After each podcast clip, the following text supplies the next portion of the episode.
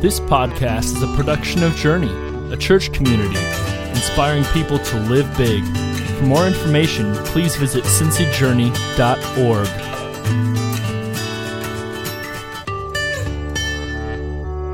Good morning. I am so happy to be here because last week was so hard. I uh, this is a little, I think, hot for me. Uh, the uh, car just had a couple flat tires. I don't know how it happened, but uh, you know, I was telling some of them earlier. I just felt like um, when I left that morning, the Lord told me to go a different way.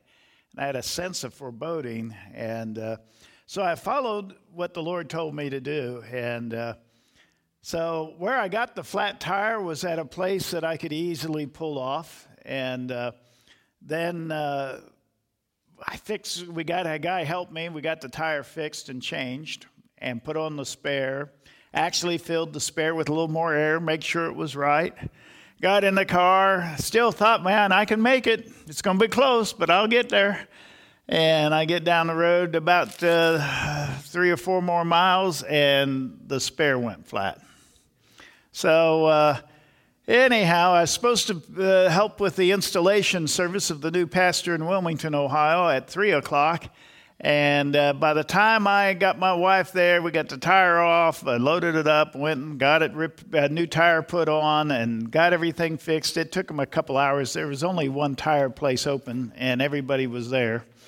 And so I barely made it right on time at 3 o'clock in Wilmington, Ohio. So uh, it was just a crazy day. But I really feel like the Lord spared me something. I don't know what it was, but there was something that I was, for some reason, to avoid.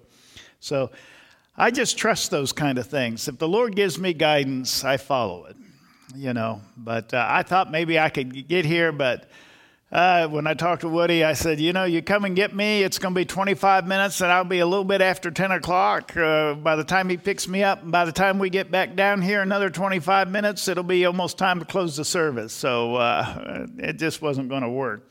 But uh, we are here today, and uh, you know, God knows how to take care of us and to watch over us. I hear Woody did a great job last week and uh, just was wonderful. And by the way, I just want to give a shout out to our worship pastor and, and uh, bass player because I'm going to tell you, they are good.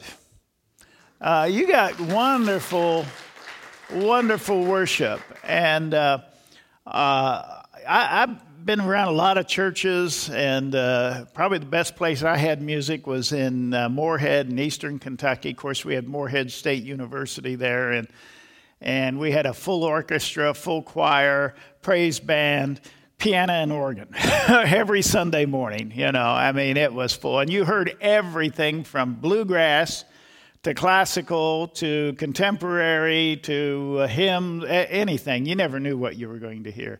Um, but I, I'll be honest with you. I don't think music. As a lot of a lot of times I'm in places where I hear them play and all that stuff. It all is okay, but there's something special about what you two guys do. I like it.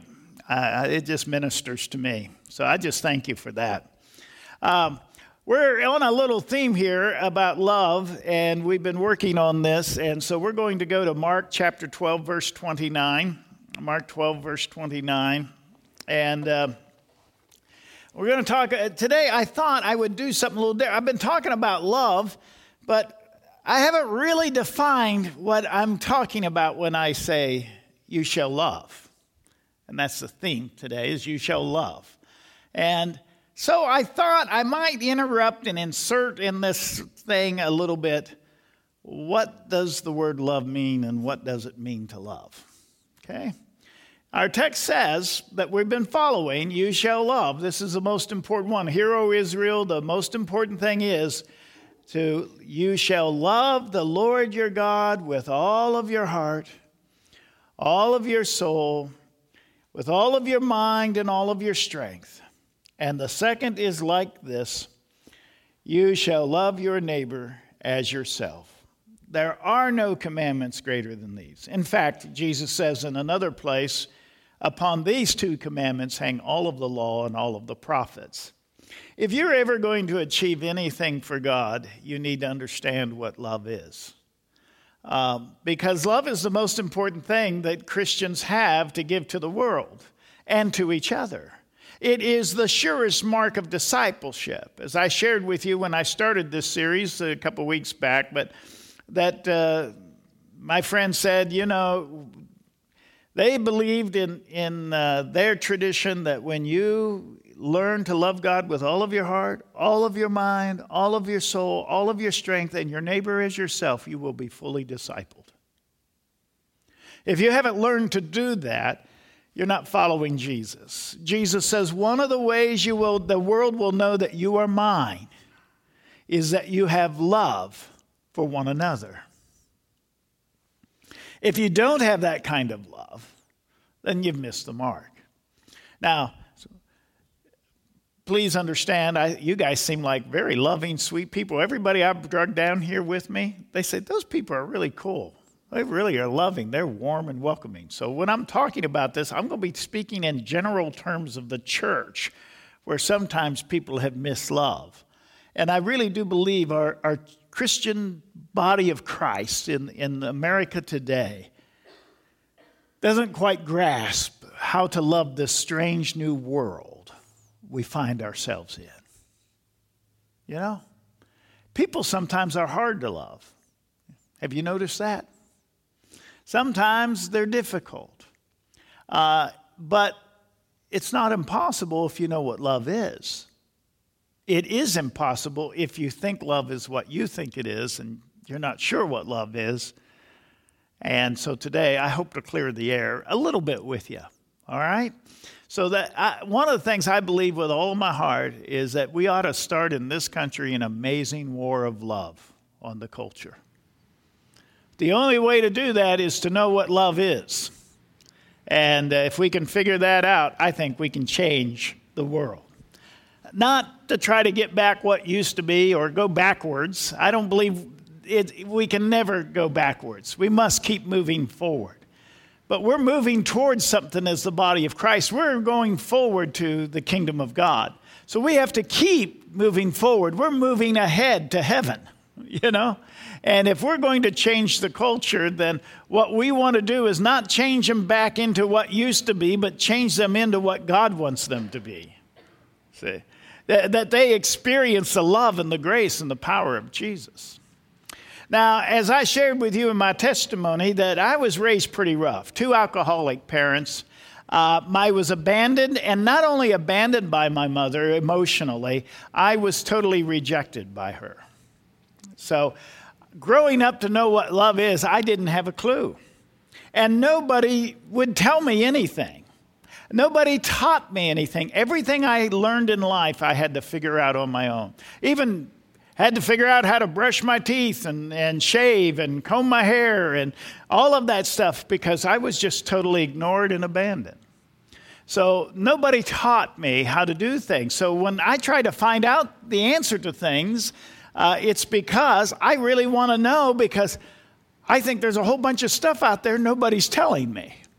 You ever felt that way? If I could just find the answer. So I wanted to know the answer to what love was.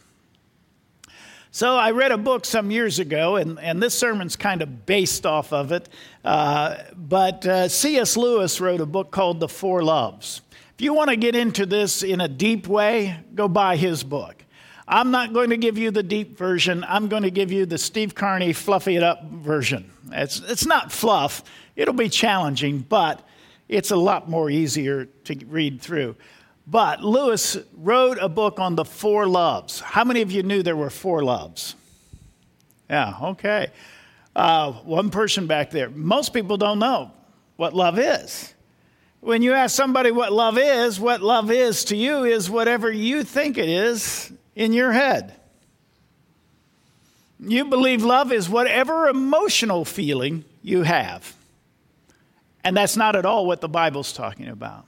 Many years ago, I had a young girl come up to me and say, Oh, Pastor, I'm, uh, I think I know what love is. And I was so excited. I said, Please tell me, what is love? She says, I think love is a feeling that you feel when you feel like you're going to get a feeling that you never felt before. I went. Some people say love is the warm fuzzies. But what is love? The Greeks had four different words for the word love. And the first word they used was eros love. Eros is that physical attraction between people, it's chemistry between people. I, it literally is, and this isn't pretty, but literally it's described as a dog in heat basically, is what it is. Nothing pretty about that. But it's just chemistry, people being drawn together. But that's the lowest form of love in the Greek mind. And in fact, it's often just referred to as eros and not love at all. Uh, let me explain what eros really is. How many of you remember your first date? Some of you got to go back a long ways. I remember my first date. And uh, it was with Marianne, and we were sitting there at the movie theater, and she was sitting there right beside me. And I was so excited. And I thought, boy, she's so pretty. If I could just hold her hand, it'd be the greatest thing in the world. But I had a problem. I thought she was going to hit me. So I just kind of had my hand there. Her hand was sitting on her knee there. And I just kind of let my hand slide over onto her hand and squeezed it, and she squeezed back, and I went, Woohoo, I'm a man, I'm a man, you know? And uh, so I'm holding her hand, uh, I'm starting to get a little bold and brave, and I thought, man, I'd, I'd love to put my arm around her. And, and uh, so you know, when there was a, a, little moment there, I was looking over at the side and I said, I wonder what that is there. And I looked around and put my arm over there. We men are really clever. You women haven't figured that out, I'm sure. But uh, so I put my arm around her and she snuggled in. Woo-hoo! But that's just eros. That's just physical chemistry between people. It's not necessarily love because you can be physically attracted to more than one person, but that doesn't mean you love them. Eros is that thing that you'd see in, in the B, grade B movies. Remember those grade B movies where there would be a, a sailor going off the war and they would meet on the, you know, the dock before he boards the ship and she hugs him and that little leg goes up like that? That's Eros. That's the chemistry you know? Um, now, please, if, when you get married, eros is important. You don't, you know, marry somebody you're physically attracted to. Don't marry somebody that totally repulses you. But realize you cannot build a marriage on eros alone. See, most of people today build their relationship totally around eros. And they falsely believe that that's love. That is not love. Eros can be based on how a person looks. It can be based on, on, on the chemistry that emits from one person to another. It has really uh, little to do with sustaining a relationship with people. You know, if, uh, you know, relationships are difficult for people who've been through trauma because, you know, for if you've been trying to have a good relationship with somebody, but you've been through trauma, you have changed the way you think about life, and you're going to be thinking of survival instead of building a relationship. Until you sort through some of those emotions, you can't do it. But the big attraction for people who've been through trauma is to find somebody that they feel attraction to as all of a sudden a safety net in the midst of a storm. It is difficult for you then to find real love because you're trying to survive by attaching yourself to someone that you think will rescue you instead of realizing that you and the Lord and maybe a counselor need to work through some things before you build a relationship with somebody. But chemistry can't do it. And the other problem you have with chemistry is that, you know, it's based on physical attraction. It's great when you're young, but then, you know, here's the way I put it young people, you're going to get old and ugly. See this face? This is your future. Scary, isn't it? Um, you are going to go through changes. When I was 19 years old, I had a 29 waist, 44 chest. I had worked out with weights, had 17 inch biceps. I walked around like this, me and Arnold. But then there came a point where my chest and my waist met. You know, I no longer have uh, that youthful look about me. Uh, and we age. Can you love people as they age? How are you going to do it? You're going to change. Most people in Hollywood marry for eros and they spend tons of money on plastic surgery trying to look nice all the time because they're afraid if they ever stop, nobody will love them. It's because they never had anybody to love them to begin with. They only met people who had eros for them, but not love. You understand what I'm saying? Second word the Greeks had is a word called uh, philia. It's where we get the city of Philadelphia from. It's the city of brotherly love or camaraderie kind of love. Friendship love is what it basically is. Now, friendship love is more noble than eros because eros is totally based on what you feel and what you want. I, you're not loving, by the way, you're not loving people when you have eros for them. You know, you're loving them because you love what you feel when you're near them. So, who are you loving? Yourself. You understand what I'm saying? You're not loving them, you're loving you because you love what you feel when you're near them. They stop making you feel that way, you're out. You understand? I'll talk more about the conversion of that eros later on, but you need to know that. Well, philia is more noble than eros. Philia is a friendship kind of love where you can say to your friend yay or nay and it's okay. You're still friends. You still love each other. You can enjoy each other's company. Uh, you can agree. You can disagree but you're still there because you just enjoy that person but now it's still selfish like eros to a degree because at the moment your friend stabs you in the back what's going to happen to that relationship changes, it's gone. Friendship is very important in a marriage. In fact, I think it's more foundational than the other two loves that I'm, I'm talking about, Eros and the next one that's coming up, Storge. But, and, and you need that. You need to marry your friend. Whoever you marry, it should be somebody you like being with. You know? no matter what. And you can say what you need to say, and it's not going to be a terrible problem. You understand? So that's good. But remember, philia is still selfish.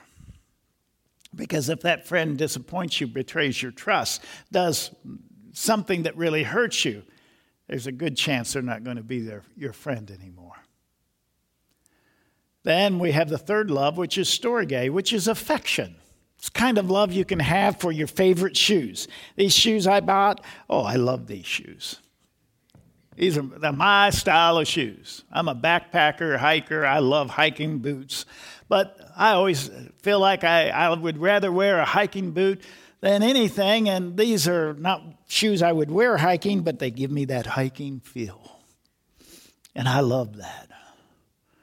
It might be the love you have for your dog or your cat or your children or a husband or a wife. It's affection. You love them because when you're near them, they make you feel good.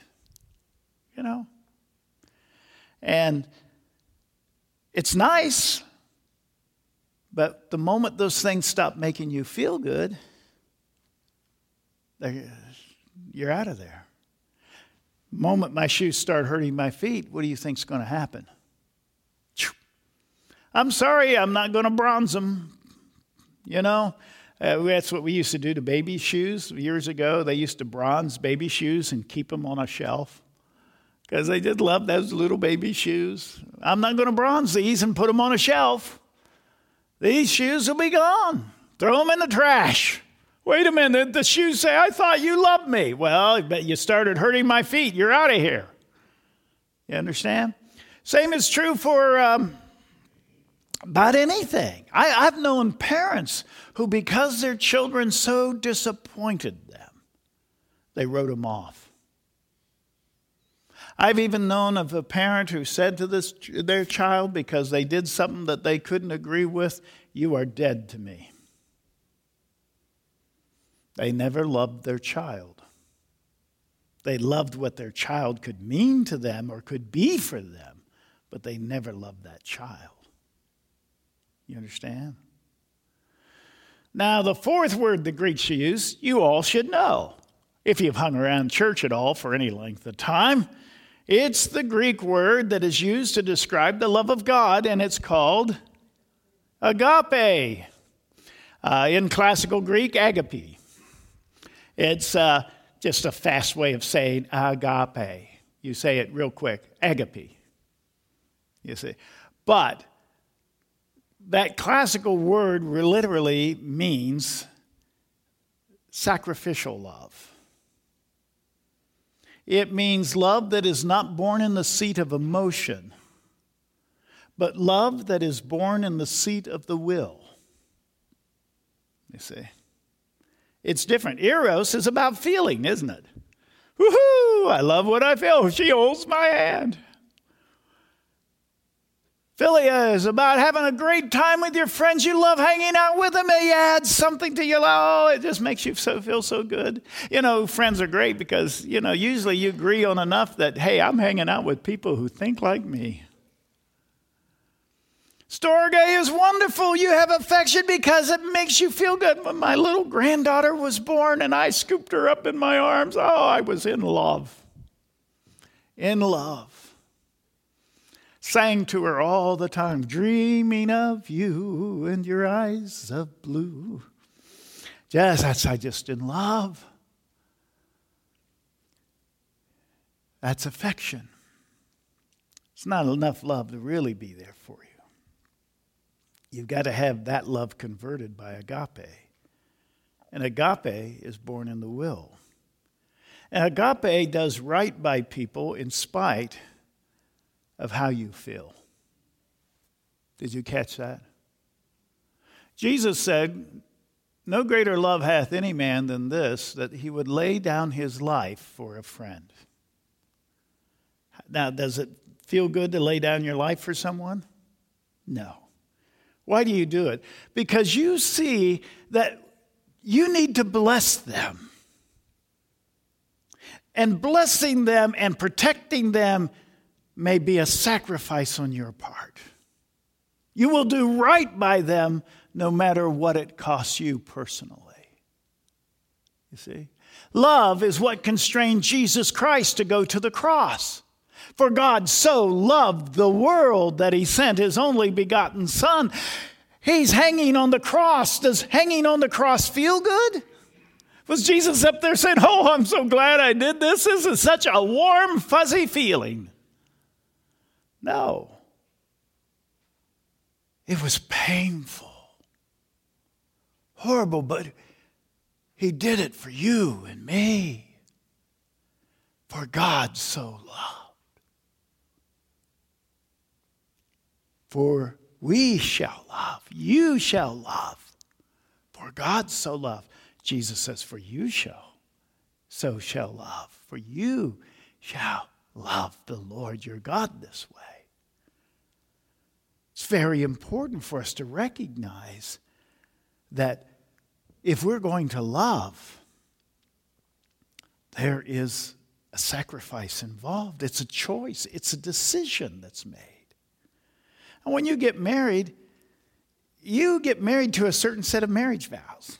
I don't let people mess with the marriage vows when I get marry them. They all want to write their own. You want to write them, fine. You can say them, but we're doing the real deal here. I don't want people getting up there saying, Oh, I'm going to take you for as long as I feel like it. Well, that's, that's the thing. I mean, they don't not thinking of anything. I've married over 400 people over the years. And I have the copy of every certificate. um, But they stand down there in front of you and they're looking googly eyed into each other's eyes, and they don't know what at all they're agreeing to. But they're thinking, oh, you're so lucky. You get to meet all of my needs and satisfy all of my desires for the rest of your life. I'm giving you that privilege. Hey, nobody can do that. And God won't even do that with you. It's not about how you feel. What you feel is wonderful. It's okay. Feel whatever you feel. But you must will what you will. And there is a difference. But the marriage vows are not framed on saying, Oh, we will be together for as long as it's great. No, they were written framed upon agape love. That's why the marriage vows read the way they do and why they're so important because you don't take that person and say, I'll take you for as long as I feel like it. You say, I'm going to take you for richer or poorer. And you don't say how rich and you don't say how poor. And you say, I'm going to take you in sickness and in health. And you don't say how sick and you don't say how healthy. Had a woman in Kentucky whose husband, a week after they were married, was in a car accident and he was paralyzed from the waist down for the rest of his life. Do you walk or do you stay? She stayed, became one of the sweetest saints you ever saw in your life. Love just oozed from her. They couldn't have children, but they adopted a boy and they loved him. She was just one of the most loving people. What do you do when you get into a marriage and something's bad? Somebody gets sick, they get paralyzed. Do you walk away or do you stay? See, Jesus commands us to love and to hang in there. And that kind of love is a choice. So you say, in sickness and in health. Then you say, this next one, get ready, it's scary. Better or worse? Better or worse? Now, I don't believe that the Lord wants anyone to live under the tyranny of another human being. So, if husbands, if your wife is abusing you, you have my permission to go to a safe house, and vice versa because nobody should live under the tyranny of an abusive person. Not ever. And the Bible says you can leave. Nothing wrong with divorce. You know, who you remarry can get you into trouble, but the divorce itself was there to protect people. And that's the way it was. Disciples said, Well, why did Moses give us a, a, writing of divorcement? Jesus said, Because of the hardness of your heart. So don't be abusive in any relationship. But having said that, there's most things we can work through. And you better do your best to work through it. And every single one of us needs somebody to be there for us on the worst day of our life. See? You'll never know you're loved as long as people love you because you make them feel good. The day you will know you're truly loved is when you're a total disappointment to people and they still want you in their life that's when you know you're loved. But as long as love is conditional, as long as it's based on your performance, it's not love. God's love isn't conditional, it's unconditional. Herein is the love of God. Even while we were yet sinners, Christ died for us. He loved you before you ever thought of loving Him. You grasp that? God's love is unconditional and it's inexorable, which means it's unbreakable. You cannot break God's love for you. He will always, always love you. And the Bible tells us that God is not willing that any should perish, but that all should come to everlasting life. That means God is not giving up on people. He's not giving up on you. He's not giving up on anyone. He wants everyone to be saved. Well, you mean those people that do such and such? Yeah. He's not giving up on anybody because he's not willing for any to perish.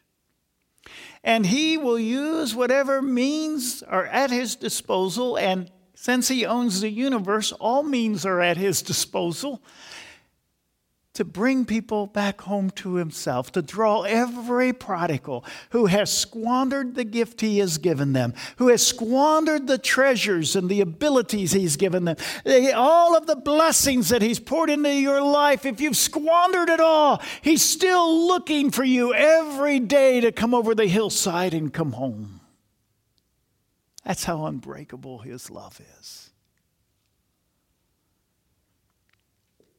So you take people for better or worse. And then you throw in this kicker forsaking all others till death do us part. Now, that is an unconditional commitment to a person who's got a lot of problems and hangups. Do you know that whoever you marry will be half a bubble off? You know that? I mean, everybody is dysfunctional to some degree. Everybody is, well, the way we used to say it in Kentucky, tetched. Slightly tetched. Their elevator don't go all the way to the top. One french fry short of a happy meal. Everybody has their problems. Their porch lights on, but nobody's at home. You know what I'm talking about? So you have to recognize that you will never marry a perfect person. You know? And they're going to leave their clothes laying around on the floor. You know, guys, you'll go into the bathroom and women will have stuff in the sink. You don't know what this stuff is. You know, it's it's all set up. Uh, well, it's all set up for there to be a crisis. Why? Because you have to choose to love that person. Love is a choice, a choice of the will. Choose to love them, choose to be there for them.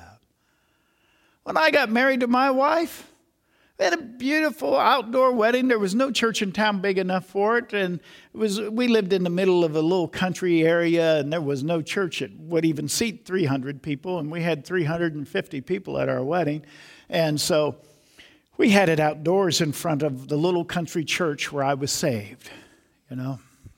And it was beautiful. My wife had grown up on that ridge. It was just really nice. And I had my uncle marry us and her pastor marry us. Two preachers. Boy, if you get married, you're married then by two preachers. So, uh, all of this stuff. But three days after we were married, I turned to my wife and said, Gee, I don't feel married. She said, Too bad, buddy, you are. She said, You said I do. And I did. And I was done. Do you understand? It was not based, being married isn't based on a feeling. It's based on the fact I said I did, I do, or I will. That's how you in the marriage vows. We don't ask you to say, I feel that. Oh, Pastor, all those words you're saying, I feel that. No, we're asking you to say to a person, I do, I will, Will you take this person? Will you have this person? Will you do this for this person? I do, and I will. Now, that's where the will has to rise up against all obstacles and does what is right. But if you do that, if you actually convert eros, storge, philia by agape, now all of a sudden, when it comes to physical attraction, you're not caring about your own needs only. You're caring about the need of your mate more, and you make that a priority over your own needs. When it comes to friendship, you make being a friend more important than a friend being a friend to you. When you convert your love. You make the choice, you make the decision, that affection. You choose to love people. Love. I love my granddaughter, even when she drives me crazy and she wears me out because she owns me. You ever been owned by a three year old? But I still love her. This kind of love is a love you have to have when you're a mother and that baby's cried three nights in a row. You haven't had any sleep. You want to take them out back, stake them out, pour honey and red ants on them, but you don't. What do you do? You get up, you change the diaper, you take care of them, and you love them. Why? Because it feels good? No, because you're committed to them. You understand what I'm saying? Then Jesus says you're to love your enemies. You realize that your mate and your children are practice for you to love the world. That's part of your discipleship. You put up a lot with family, don't you? I do. I was just talking earlier, I'm an introvert. I'm over 93% introverted. I came yesterday back home from a workshop and concert thing where we had all these people, and I hung around people. And if you know anything about introverts, we can only take it so long. I come into my house and there's my two daughters, there's my, her husband, my granddaughter, my niece and her husband, and then a friend up from Kentucky and my wife and and I, I think that's all in my little tiny house. I got a I downsized so people would have to go somewhere else to have a party. But they still come to my house. And so I come in, and the first thing I do after I get everything unloaded is I go off to a bedroom because I have to be away and recharge. But then I get up and I go out. Why? Because it makes me feel good? No. Because I want to love my family. I want to hear their stories. I want to know about their day. I want to hear the conversation and the laughter. Yes, I may have to take a break and go back in and get some privacy for a few moments so I can re energize and go back out and jump in again. But I always equate it to like, you know, uh, snorkeling. You, you can dive down in the water and go down deep, but you got to come up for air every so often. So that's what I have to do. But I don't do it because it makes me feel good. It's not my nature. I do it because I love them. And I choose to do that. I make it a conscious choice to love people, even people that drive me crazy. I, you know, I, I how many of you on Facebook? Oh, not many. Oh, okay, two or three. All right. Uh, horrible place sometimes. Amen. And I've got all kinds of friends. I got friends that are liberal. I've got friends that are straight. I got friends that are gay. I have friends that are conservative, and they're all mixed up on there. And by the time they all get done sharing all their stuff, that's enough to drive you nuts. People say, Why don't you unfriend the people that drive you crazy? Because I love them. I'll challenge them from time to time but I do it in a way they know I love them. And they take it from me. Why? Because I love them. And I want to love them the way God loves them. I'm not willing for any of them to perish, but that all of them should come to everlasting life. I've had people in my ministry get saved who are gay, transgender, liberal, I've even had conservatives get saved. Some of them are the toughest ones to reach because they don't, they, they're so filled with self righteousness that they think that they're better. I've had people who, um, and by the way, I identify as kind of conservative, so I'm just telling you that. So I'm speaking of my own tribe. But having said that, uh, I still love them, right? I lo- I'll even love somebody who's a Pharisee. I will. Why? Because it's my mission. It's what I care about. I like people. I love people. Jesus thought they were great enough to die for. And when we get to heaven, there are going to be people from every background you can think of red, yellow, black, and white, and every single one of them are precious in His sight. So I'm not trying to get people to be on my page, I'm trying to get them to be with Jesus and on His page. Do you understand? And so I love them. I love them. I'll never stop loving them. Not because they make me feel good, they drive me nuts. I love them because I look for the presence of Jesus in every person, no matter how scarred they are by sin. I try to look past the sin and see what God had in mind when He made them because he made every person in his own likeness and image. And I'm looking for Jesus in every person. So we've got to choose to love in that way. So this morning, I'm going to ask you to stand as we sing, and uh, I'm going to ask you to just make an affirmation of faith with me. I'm going to ask you to marry Jesus today. Will you do that with me? Stand with me. And uh, here's how this is going to go. Are you all ready to get married? You know? Uh, I want you to say this with me Lord Jesus, come on. Let's try that again. You guys are a little hesitant there. Let's. I mean, uh, I want to get you all there. If you get done saying this, when you get done with this, you really will have made a step. If you haven't been saved, you'll make a step, you'll be in, in a step of conversion because this is what it's all about.